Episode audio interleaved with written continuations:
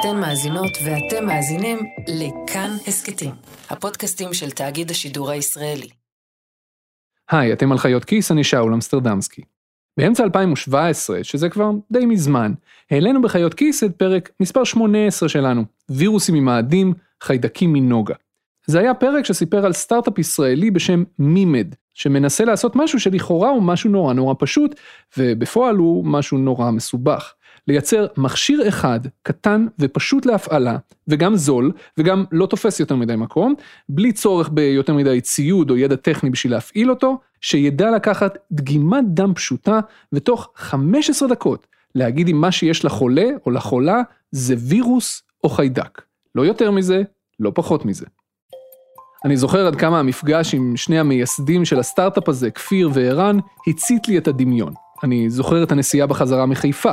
התקשרתי למי שהיה אז העורך שלנו, רום עתיק, וסיפרתי לו בהתלהבות על שני היזמים שרוצים לשנות את העולם. גם בגלל שמה שנשמע פשוט הוא בכלל לא פשוט, הוא מצריך מדע וטכנולוגיה ולעבור המון המון מסוכות ואתגרים פיזיקליים וקליניים ובירוקרטיים ומה שאתם לא רוצים, אבל גם בגלל שאם הם יצליחו, אז הם יעזרו לאנושות כולה להתמודד עם אחת מהבעיות הכי גדולות שלה, חיידקים עמידים לאנטיביוטיקה. כי אם נדע יותר טוב ממה אנשים סובלים, מזיהום ויראלי או חיידקי, אנחנו לא ניתן להם סתם אנטיביוטיקה שהם לא צריכים. כי היום אנחנו כן נותנים להם סתם אנטיביוטיקה שהם לא צריכים, ובמו ידינו אנחנו מייצרים זנים חדשים של חיידקים שעמידים לאנטיביוטיקה. ואם האזהרות של ארגון הבריאות העולמי התממשו, ועד אלפיים וחמישים האנטיביוטיקה שלנו לא תועיל יותר, תהיה לנו חתיכת בעיה. וזו הבעיה שהסטארט-אפ של ערן וכפיר מנסה לפתור. אז כל זה היה ב-אלפיים שבע עשרה, היום אנחנו אוטוטו ב-אלפיים עשרים ושתיים, והאמת, יש המון דברים שקרו מאז, אז היום בחיות כיס, אנחנו נשמיע לכם קודם את הפרק ההוא, ובסופו ניתן עדכונים חשובים על איפה החלום הזה עומד היום. שווה להישאר עד הסוף, הנה הפרק.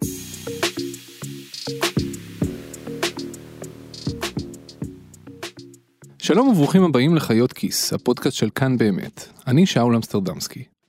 לפני שבוע מצאתי את עצמי עומד מול שני מקררים בקומה השלישית של בניין משרדים אפור באזור התעשייה בטירת כרמל. מה שיש לך בתוך שני המקררים האלה זה בגדול אוצר ששווה הרבה מאוד שנות עבודה. את זה אי אפשר לקנות בכסף, מה שיש בתוך שני המקררים האלה. מקררים של מינוס שמונים מעלות או מינוס שבעים מעלות, שמה שנמצא בתוכם זה דגימות קליניות של מטופלים. הדבר המדהים הוא שיש לך אלפי חולים מסודרים פה, מקוטלגים, יש מאות אלפי ולפעמים אפילו מאות אלפי דאטה פוינטס עליו. אם זה על הקליניקה שלו, היה לו שיעול או לא היה לו שיעול, היה לו חום או לא היה לו חום. האיש עם המקררים הוא כפיר עובד. הוא בן ארבעים, הוא דוקטור לאימונולוגיה, הוא סמנכ"ל הטכנולוגיה ואחד משני המייסדים של סטארט-אפ בשם מימד. סטארט-אפ שעשוי לשנות את העולם כולו, לא פחות. אם לשפוט לפי אמצעי האבטחה מסביב, שני המקררים האלה בקצה המעבדה של מימד, הם מהנכסים החשובים ביותר שיש לסטארט-אפ הזה. יכול להבין שהמקררים האלה הם מצולמים, הם קשורים להזקות, כולנו בפלאפונים מקבלים התראה שמשהו לא בסדר איתם באמצע הלילה, יש להם גיבוי חשמל, יש להם גיבוי קרח יבש, יש להם תוכנית פינוי, קיצור, הם, הם, הם, הם אירוע מאוד מאוד חשוב. לסיפור של מימד הגעתי לגמרי במקרה. יום אחד לפני ארבעה חודשים וחצי, באיזו הפסקת צהריים או משהו, דפדפתי בטלפון ונתקלתי בידיעה קטנה של עומר קביר, כתב הטכנולוגיה של כלכליסט. הידיעה היא סיפרה על ניסוי מוצלח של סטארט-אפ ישראלי שמעולם לא שמעתי עליו קודם. משפט אחד בידיעה צד את עיניי. הסטארט-אפ הזה, מימד, עושה משהו נורא קטן לכאורה. כל המשימה שלהם ממוקדת בעצם בשני הילדים הקטנים שלי. מה שהם מפתחים זו טכנולוגיה שתדע להגיד, תוך דקות מעטות, אם מה שיש לבן החולה שלי זה וירוס או חיידק. זה הכל. בתור הורה לשני ילדים קטנים, הדבר הזה מאוד מאוד דיבר אליי. בשנים האחרונות מצאתי את עצמי אולי מיליון פעם נוסע למרפאה המקומית, רק בשביל שהרופאה תסתכל על הבן שלי ותגיד, האמת, אני לא יודעת בדיוק מה יש לו. זה, זה בטח וירוס, בואו נחכה. כל הורה לילדים קטנים מכיר את זה. אתה אומר לעצמך, בשביל מה הם למדו שבע שנים רפואה האנשים האלה, אם הם לא מצליחים להבחן עניין כל כך בסיסי? רק שזה לא אשמת הרופאים. ברוב המוחלט של הזמן, מה שווירוסים עושים לגוף, ומה שחיידקים עושים לגוף, נראה כלפי חוץ פחות או יותר אותו הדבר. אבל עוברים איזה יום יומיים, והילדים ממשיכים לצרוח, והחום לא יורד, וההורים לוחצים, והרופאים עשויים להישבר ולהגיד, שמה, זה בטח כלום, אבל בוא ניתן לו אנטיביוטיקה. אז אתה נותן לו. והמחלה עוברת, ואין לך שום דרך לדעת מה באמת היה לילד שלך, וגם לרופאה אין, אבל על הדרך שלושתכם, גם אתה, גם הילד וגם הרופאה, תרמתם במו ידיכם להיווצרותה של קטסטרופה גלובלית, בלי ציניות. וזו בעצם הבעיה העצומה שמימד מנסה למצוא לפתרון. שימוש היתר באנטיביוטיקה שמביא להתפתחות מהירה של חיידקים עמידים שיהרגו את כולנו. בשלושים שנה האחרונות הייתה מהפכה, פיצחנו את הגנום, בנינו כלים מולקולריים, בנינו טכנולוגיות מדהימות לריצוף ולזיהוי של מולקולות. שימוש ביתר באנטיביוטיקה, לא רק שהוא לא ירד, הוא עלה. הוא עלה בצורה קיצונית. הש... השיעור של זנים עמידים שאנחנו נתקלים בהם, עולה מדי שנה באופן סיסטמטי ב-ארבעים שנה האחרונות. כמות האנטיביוטיקות שנכנסות מנגד, הולכת וקטנה.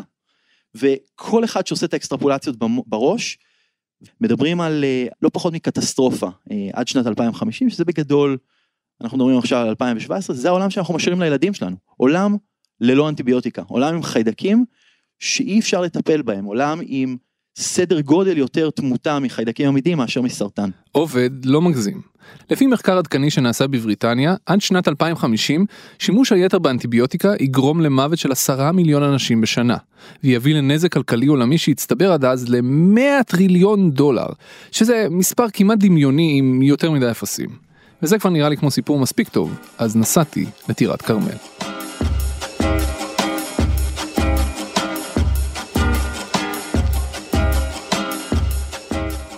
כשהקמנו את מימד, דמיינו, דמיינו מכשיר קטנצ'יק, שבכמות דם מאוד מאוד קטנה, אפילו טיפה דם, בכמה דקות, במחיר שווה לכל נפש, יאפשר לרופא לבוא, ו...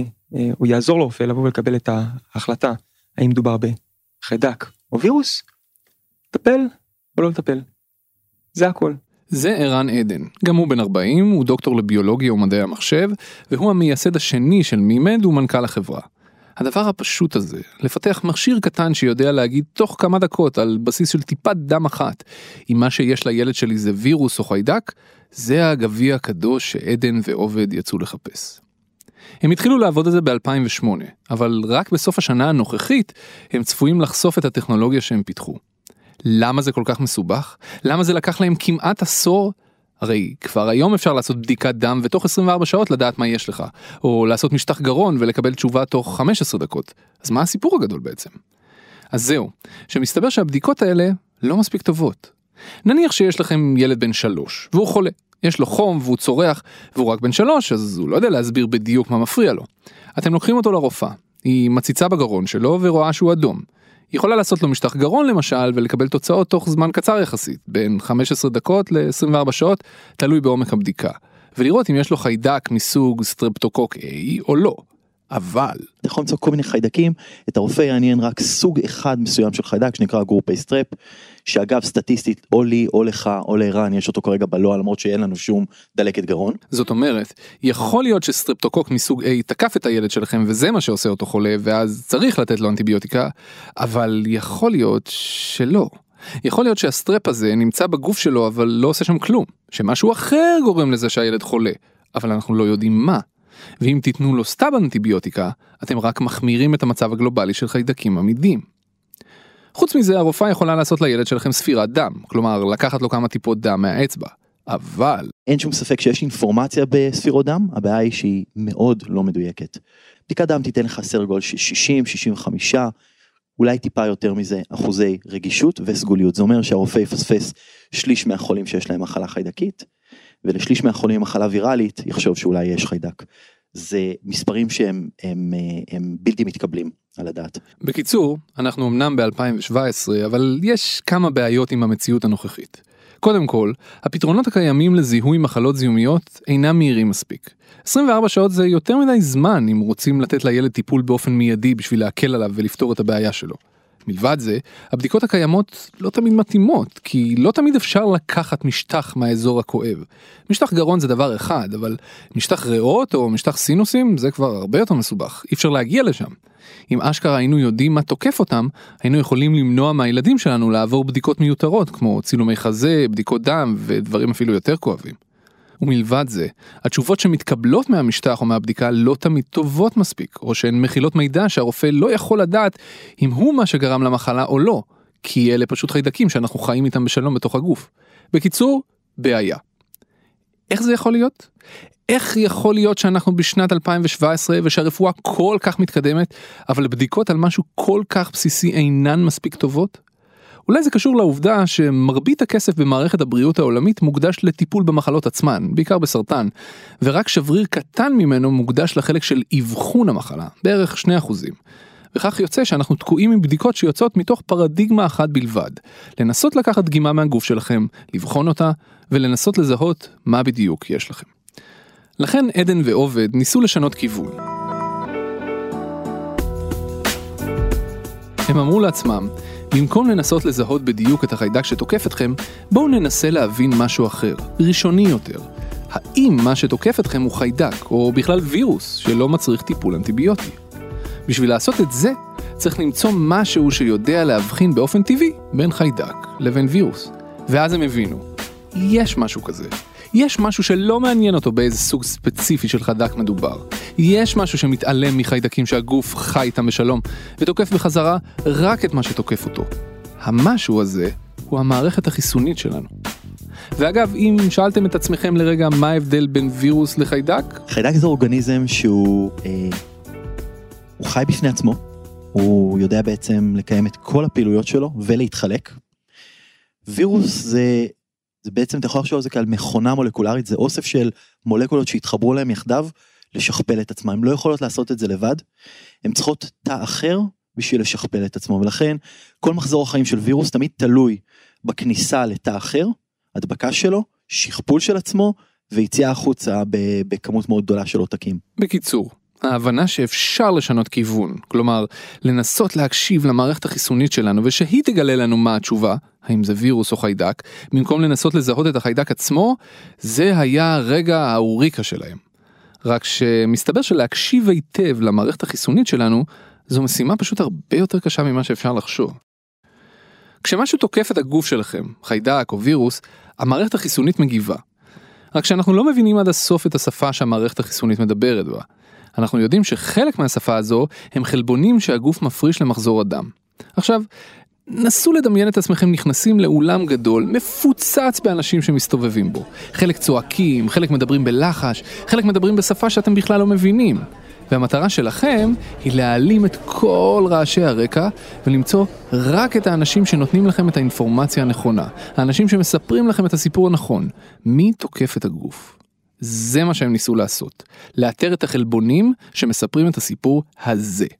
רק מה, יש ממש ממש הרבה סוגי חלבונים, ובשלב ההוא לא היה ברור להם אם קיימים בכלל חלבונים שמעידים בצורה מהירה וסיסטמטית אם מה שתוקף את הגוף זה חיידק או וירוס. זו הייתה רק התיאוריה שלהם באותו שלב. על איזה חלבונים צריך להסתכל קודם בשביל לבדוק אם התיאוריה נכונה? אפשר פשוט להתחיל לעבור אחד אחד, רק שלעדן ולעובד לא היה את הכסף בשביל לעשות כל כך הרבה בדיקות. למעשה, לא היה להם כסף בכלל. אז מה הם עשו? גוגל. בחיי, אני לא ממציא. אז אמרנו, בוא, בוא נעשה בעצם להפוך את התהליך. קודם כל בוא נלך לגוגל.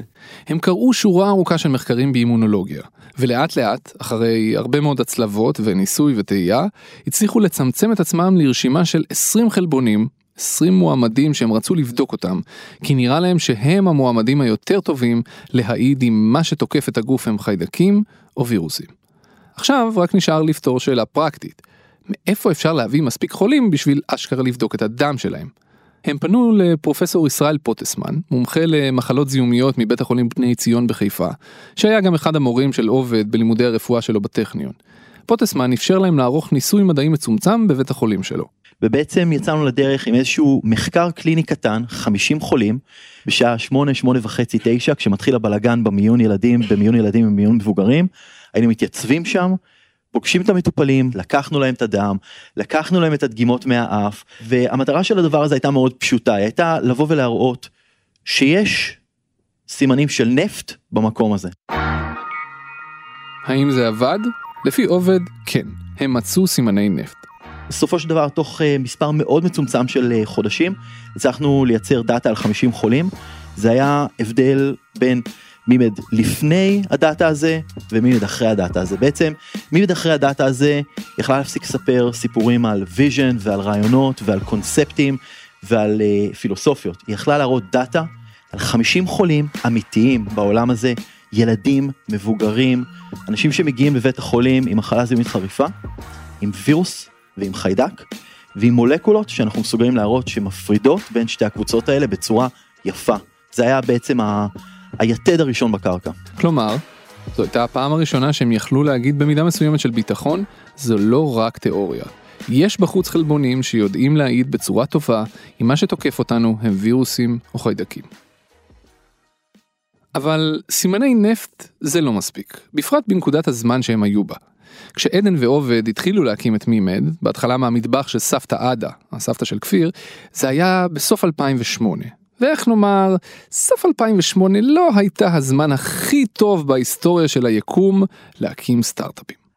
זה היה מדהים, אנחנו כלום זמן אחרי שבעצם התחלנו לנסות לגייס כסף, קיבלנו term sheet.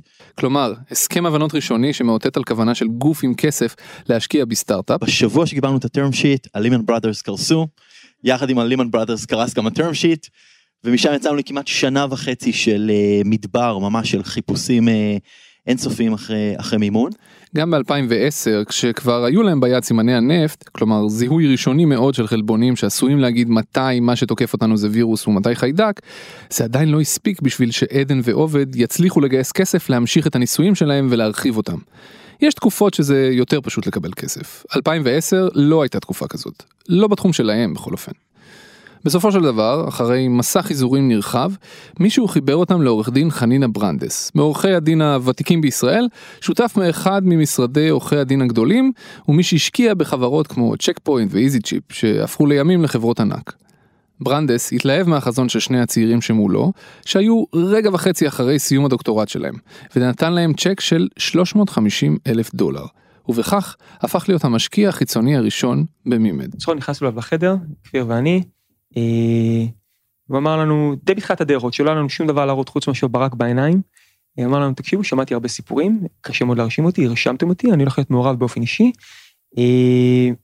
don't fuck up my statistics. הכסף של ברנדס אפשר לעדן ועובד להתחיל לרוץ ברצינות, לעשות עוד ניסויים ולאתר ולזהות טוב יותר חלבונים שנותנים תשובה טובה לשאלה, האם מה שתוקף אותנו זה וירוס או חיידק.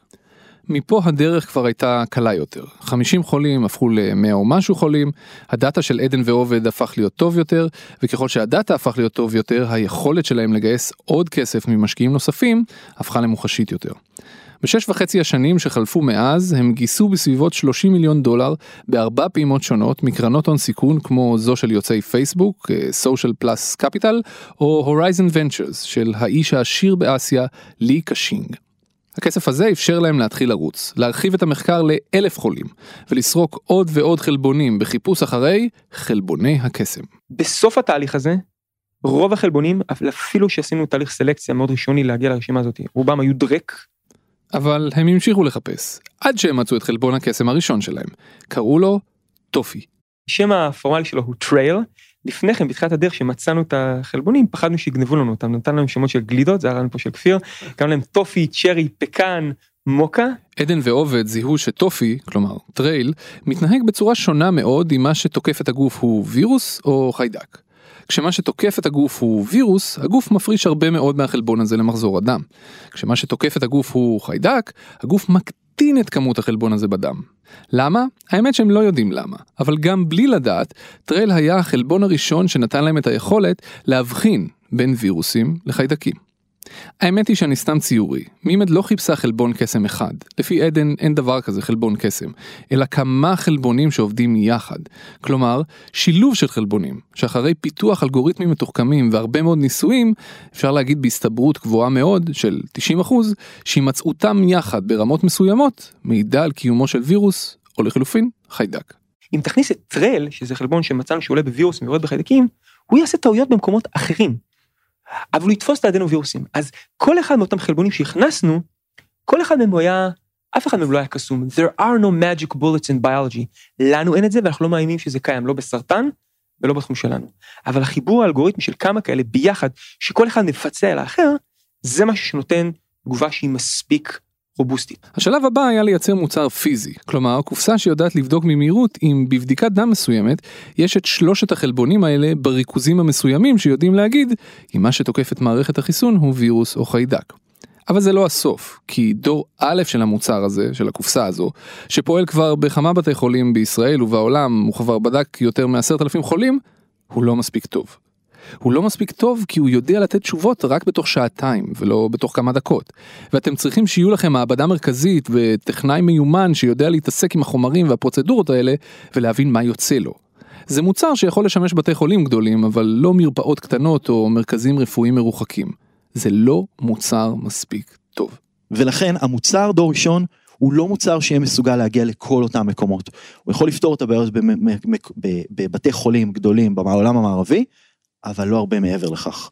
ובעצם מיום אפס ידענו שהמטרה שלנו היא לבוא ולהגיע לטכנולוגיות מדידה, שתהיה מסוגלת לעשות את זה, כמו שאמרנו, בצורה שהיא cost effective, בדיקת דם פשוטה, כמה דקות, תשובה. ולמעשה זו הטכנולוגיה שאנחנו כרגע בונים, מדובר במוצר שהוא אנלייזר, איזשהו point of care device, קטן מימדים, כזה שאתה יכול לשים לא רק במעבדה של בוסטון צ'ילדרנס הוספיטל, אלא גם בכל מרפאה של רופא בנווה שאנן, ובטח ובטח בכל מקום מרוחק בדרום אמריקה או באפריקה, שבעצם תטעין את הדגימה של המטופל על מתקלה, על קסטה חד פעמית, תדחוף את הקסטה הזאת לתוך המכונה, תלחץ על הטאץ' סקרין, סטארט, ובגדול, תוך בין עשר דקות לרבע שעה, תקבל את התשובה. זה המכשיר שהם עובדים על הפיתוח שלו בימים אלה, יחד עם קבלני משנה ברחבי העולם, והם מתכננים להשלים את הפיתוח שלו בסוף השנה הנוכחית, ולהתחיל למכור אותו בתחילת השנה הבאה, במחיר של כמה אלפי דולרים למכשיר, פלוס העלות של הציוד המתקלה. זה לא תהליך פשוט, זה אתגר כימי וגם הנדסי, למזער קופסה גדולה ומסובכת לקופסה קטנה ויותר מסובכת. לכן היום מימד מעסיקה כבר שלושים ואחד עובדים בישראל, ועוד כמות דומה של אנשים ברחבי העולם כקבלני משנה. אלה לא רק כימאים וביולוגים, אלא גם מתמטיקאים, מהנדסי תוכנה וחומרה, מהנדסי חשמל ועוד בעלי מקצוע אחרים. אם היא תצליח, למימד יש פוטנציאל להפוך לחברה גלובלית בשווי אדיר, לפחות לדעתי.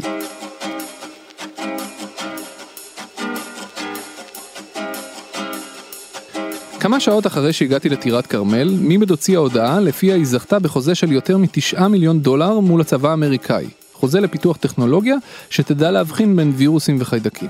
הסכום הזה מצטרף לבערך עשרה מיליון דולר נוספים שהחברה כבר זכתה בהם בשנים האחרונות במסגרת פרסים ומענקים אחרים. למה האמריקאים כל כך מתעניינים בזה? עובד הסביר לי שמאחר שלחיידקים עמידים אין דרכון והם מדלגים בכלילות מעל גבולות, ומאחר שארצות הברית היא מדינה שעוברים דרכה הרבה מאוד אנשים, יש לאמריקאים אינטרס ברור להקטין ככל האפשר את מספר החיידקים העמידים. ייתכן שההסבר אגב הוא במקום אחר, שהצבא פשוט רוצה לחסוך כסף על טיפולים מיותרים, או להיות מסוגל לתת אבחון רפואי מהיר וטוב יותר לחיילים שלו שפרוסים בכל העולם. כך או אחרת, זה על הרדאר שלהם. עדן ועובד מקווים שהחוזה עם האמריקאים יאותת לכל החברות הגדולות בעולם ולגופי הבריאות הגדולים בעולם, שהסטארט-אפ הישראלי מטירת קרמל הוא משהו רציני, ושיפתח להם את הדלת לעסקאות בהיקף גדול בהרבה. כמו גם הפרסום בשנה שעברה על הניסוי המוצלח שלהם בירחון הרפואי הנחשב בעולם, The Lancet. אבל הם מודים שאפילו אם זה יקרה, אפילו אם הם יצליחו לפתח את המוצר הסופי שלהם, ושהוא אשכרה ישב בכל מרפאה קטנה בעולם, הם לא יפתרו לחלוטין את בעיית שימוש היתר באנטיביוטיקה. ועדיין, הם מקווים לצמצם אותה במידה ניכרת, משום שאז האבולוציה תיכנס לפעולה. אם אתה מוריד את כמות השימוש אה, של אנטיביוטיקה, אה, באיזשהו שלב אתה מסוגל גם להתחיל לא רק לעצור את ההתפתחות של זנים עמידים, אלא אפילו to reverse it, לגרום לזה לזוז אחורה. כי להיות חיידק עמיד זה דבר מאוד יקר. זה דבר מאוד לא אפקטיבי. להיות חיידק עמיד, שתיים שנייה בצורה ציורית קצת, למשל, הוא, יש לו כל מיני משאבות, שלמשל מוציא החוצה כל מיני, כל מיני קומפוננטות, למשל של אנטיביוטיקה. בין היתר הוא מסוגל, כתוצאה מזה, מוציא כל מיני קומפוננטות של ניוטריאנטים, של מזון. ולכן אם תיקח חיידק עמיד, ליד חיידק לא עמיד, בסביבה שהיא נטולת אנטיביוטיקה, החיידק הלא עמיד, הוא, הוא ינצח, הוא יסגשג. כל מה שצריך לעשות זה פשוט להפחית את כמות האנטיביוטיקה מתחת לאיזשהו רף מסוים, ואתה מסוגל לעצור, אפילו להחזיר את הדברים אחורה.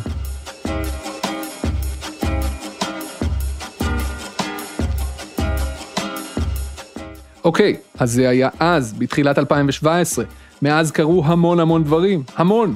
אנחנו כבר לא בפרק שמונה עשר של חיות כיס, אלא בפרק מאתיים עשרים ואחת, והילדים שלי כבר גדלו, ולשמחתי הם כבר לא חולים כל שני וחמישי, רום עתיק הוא כבר לא העורך שלנו, וחוץ מזה, כבר שנתיים שכולנו מתמודדים עם מגפה עולמית, בקטנה. אה, ולמימד יש היום מכשיר שולחני קטן בגודל של מדפסת, שנותן לכם תשובה ברורה תוך חמש עשרה דקות, אם יש לכם זיהום חיידקי או לא. ראיתי אותו במו עיניי, וגם ניסיתי אותו על הדם שלי, וזה עובד. מה שאנחנו נראה עכשיו זה את התהליך הבסיסי ביותר, שמתרחש okay. בגדול סדר גודל של חצי מיליארד פעם בשנה בכל מקום בעולם, בכל okay. המקומות בעולם, שבו אדם מגיע, יש לו מחלה זיהומית חריפה, הרופא מחליט שהוא לוקח בדיקת דם, הבדיקות האלה נשלחות לסט של בדיקות, עד היום הבדיקות האלה הייתה להם רגישות, סגוליות או אינפורמציה מוכלת מסוימת שהייתה מוגבלת, אפשר על הרופאים לקבל החלטות מדויקות בחלק מהמקרים, חלק פחות, והמטרה של הבדיקה שפיתחנו היא להעלות את הדבר הזה לרמות דיוק, מה שנקרא unprecedented, הגבוהות ביותר שאנחנו okay. יכולנו לעשות, בשביל לאפשר לרופאים לקבל את ההחלטה הנכונה לגבי כן או לא, לתת אנטיביוטיקה, לנהל את המקרה כמקרה ויראלי או בקטריאלי. ולעשות את זה במקום ולא לחכות. מדויק. אז לפני חודשיים ישבתי במעבדה של מימד באזור התעשייה טירת קרמל, והם לקחו ממני דם, ואז הכניסו אותו למכונת צנטריפוגה שסובבה את הדם שלי במהירות מטורפת, בשביל להפריד אותו לשני חלקים. לחלק המוצק שלו, למשל תאי דם אדומים, ולחלק הנוזלי שלו, הסרום, או נוזל הדם. אז מה הם האלה נקראים סרום? וכשעושים בדיקות סרולוגיות היום, מדברים המון על בדיקות סרולוגיות, זה הסרום, זה, זה המדיום שבתוכו גם אנחנו מודדים נוגדנים לקוביד, ובתוכו אנחנו מודדים הרבה מאוד חלבונים אחרים שקשורים להתקפי לב ולתפקודי כליה ולדברים אחרים. אחרי הסיבוב בצנטריפוגה, אחד מאנשי מימד לקח כמה טיפות מנוזל הדם שלי, הכניס למין מחסנית פלסטיק פשוטה כזו שמימד פיתחה, והכניס את המחסנית הזאת עם הדגימה לתוך המכונה שלהם. דמיינו מדפסת שולחנית שאתם מכניסים אליה מחסנית דיו ולוחצים על כפתור. ככה, בול. מודל השימוש אגב שמימד רוצים להגיע אליו, הוא שהם יחלקו את המכונות למרכזים רפואיים וללקוחות, ויגבו מהלקוחות שלהם דמי שימוש, כלומר סוג של דמי מנוי, על בסיס נפח המחסניות שהם השתמשו בהם. אחרי שהדם שלי נכנס למכונה, ישבנו וחיכינו חמש עשרה דקות לתוצאה. הדם שמימד לקחו ממני היה בבדיקת דם רגילה, מהזרוע, מהבריד. כל מי שהוא הורה לילדים יודע עד כמה הבדיקה הזו מפחידה ילדים, ועד כמה היה עדיף להגיע למוצר שיכול להסתפק בבדיקת דם פשוטה יותר ולא כל כך כואבת. ספירת דם, כלומר כמה טיפות דם מהאצבע וזהו. בזמן שאנחנו יושבים שם, כפיר סיפר לי שהם עדיין לא שם מבחינה טכנולוגית, אבל שהם לגמרי מתכוונים להגיע לשם. והבדיקה הזאת היא בדיקת דם אה, סטנדרטית אה, היום, אבל יש פורמטים נוספים שנמצאים בפיתוח של הבדיקה הזאת, mm-hmm. שידרשו אה, אפילו פחות מהזמן שאנחנו נראה עכשיו, אבל... כלומר? אה, כלומר, שהם לא ידרשו בדיקה אה, של דם מהבריד, אלא אה, כמה טיפות מקצה האצבע. זו השאיפה שלכם בסופו של דבר. זה אחד המוצרים שאנחנו נפתח כמובן, וחשוב להגיד שלכל setting במערכת הרפואית, יש את האילוצים שלו, יש את ה-workflow שלו, יש את אילוצי הזמן שלו, יש את אילוצי העלויות שלו, יש או אין כוח אדם מתאים שיכול לעשות את הבדיקות, ובהתאם לזה גם הכלי נבנה או נבנה, לתת את הפתרון האידיאלי או האופטימלי בכל סטאפ, בהתאם לסטאפ, ולא בהתאם למה שהאילוצים שלנו מכתיבים. לפני חודשיים, באוקטובר אלפיים עשרים ואחת, המכשיר של מימד קיבל אישור אף די איי, כלומר, אישור של מנהל התרופות והמזון האמריקני, מה שאומר שעכשיו הם יכולים להתחיל לשווק אותו בארצות הברית, וזו חתיכת אבן דרך. כי אם הם יצליחו, אז התקווה היא שהם יצליחו לשווק אותו בכל העולם. ולכן עכשיו יהיה המבחן האמיתי שלהם. האם השוק באמת רוצה וצריך את המוצר הזה? שבוע שעבר עלינו על מטוס, לפגוש את הצוות בארצות הברית, יש לנו צוות שהולך וגדל שם, וחרשנו ככה מספר אזורים גיאוגרפיים בארצות הברית, באמת לבוא ולקבל את הפידבק הראשוני מהשטח, להתחיל לעבוד עם לקוחות, עם רופאים, עם מנהלי מעבדות. במימד מתכוונים שהקופסה הזו, המדפסת הזאת שהם פיתחו, תשמש אותם בעתיד בתור פלטפורמה לטכנולוגיות נוספות, מעבר לעולם הזה של וירוס או חיידק. לפי הטענות שלהם, אפשר להגיע עם זה לאפשרויות שהן מעבר לכל דמיון. זו גם הסיבה שהנוזל הזה, ברגע שהוא נכנס לתוך המכונה, נוכל לדבר על הדבר הזה יותר, אבל היום אנחנו מודדים חלבונים מאוד מסוימים, שהמטרה שלהם לעזור לרופא להבחין בין זיהום חיידקי לוויראלי, אבל המרק הזה, יש בתוכו הרבה דברים מעניינים אחרים, שיכולים לתת לנו אינפורמציה על הרבה מאוד מחלות אחרות, לא זיהומיות בכלל, ולעזור לרופאים לקבל החלטות בעולמות אחרים לגמרי של תוכן, בדיוק עם אותו ויקו, בדיוק עם אותה קופסה. אגב, כבר בזמן הקורונה זה קצת הוכיח את עצמו.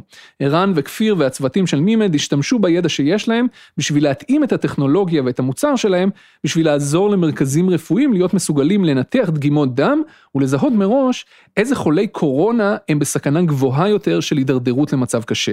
העובדה שהמכונות שלנו עומדות על הבנץ', הקסטות מוכנות וניתן לעשות מדידות כמעט מעכשיו לעכשיו, הייתה יתרון אדיר בפרק זמן של פחות או יותר עשרה חודשים, על בסיס כל מה שכבר נבנה כאן עשור לפני כן, להביא מוצר שהתכלית שלו זה לנבא האם לחולה מסוים יש סיכוי גבוה להידרדר או לטיפול נמרץ, או להנשמה, או להגיע לתמותה. זה מוצר שמסוגל על מאה חולי קורונה, שמתוכם רק חמישה יגיעו למצב מאוד מאוד חמור, מסוגל לעשות over-enrichment לאוכלוסייה הזאת ולהגיד לחולים, תקשיבו, יש פה המון המון המון חולים שבגדול, מה שמערכת החיסון מספרת לנו, שאתם לא צריכים להיות נורא מודאגים לגביהם כרגע. אבל יש פה קבוצה קטנה של חולים, ומוטב שתשימו עליהם עין, אולי תפעילו עליהם טיפול עודף, אולי תשימו אותם בהשגחה עודפת, ובהתאם לזה גם תהיו מסוגלים לנהל בתוך מגפה כזאת שנמיד ריסורס, זו הבעיה, לנהל את זה בצורה נכונה בשביל outcome טוב יותר עבור המטופל, וגם בשביל outcome טוב יותר עבור המערכת. אה, ועוד דבר אחד לסיום. אחרי ששידרנו את הפרק הקודם על מימד אי שם ב-אלפיים שבע עשרה, מישהו כתב לי שפספסתי את העובדה שמרבית האנטיביוטיקה בעולם לא ניתנת בכלל לבני אדם, אלא ניתנת לחיות, לפרות, לעופות. אז הפעם שאלתי את כפיר וערן לגבי הדבר הזה, והם הסבירו לי שאין המון חפיפה בין בני אדם לחיות, לא באנטיביוטיקה ולא בחיידקים שנוצרים כתוצאה מהשימוש באנטיביוטיקה. ושבכל מקרה, אם נצליח לעשות רוורס לתהליך ולהשתמש בפחות אנטיביוטיקה, מה שיקרה הוא שהחיידקים הלא עמידים יקבלו פתאום יתרון אבולוציוני על החיידקים הכן עמידים, ויתחילו לסגסג על חשבון החיידקים העמידים, מה שבסופו של דבר יכול להוביל להכחדה שלהם. זהו, עכשיו מימד לגמרי צריכה להראות אם היא עומדת במבחן ההוכחה או לא. מסע שהתחיל ב-אלפיים ושמונה, לפני שלוש עשרה שנה, מגיע עכשיו לשעת השין שלו. האם השוק ירצה את המוצר הזה או לא? האם הכל היה לשווא או לא? האם הם יצילו את האנושות מעצמה או לא?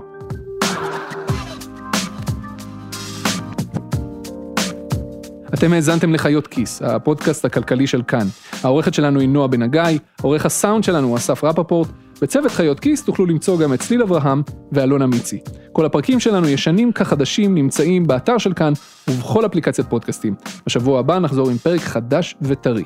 אני שאול אמסטרדמסקי, תודה רבה שהאזנתם.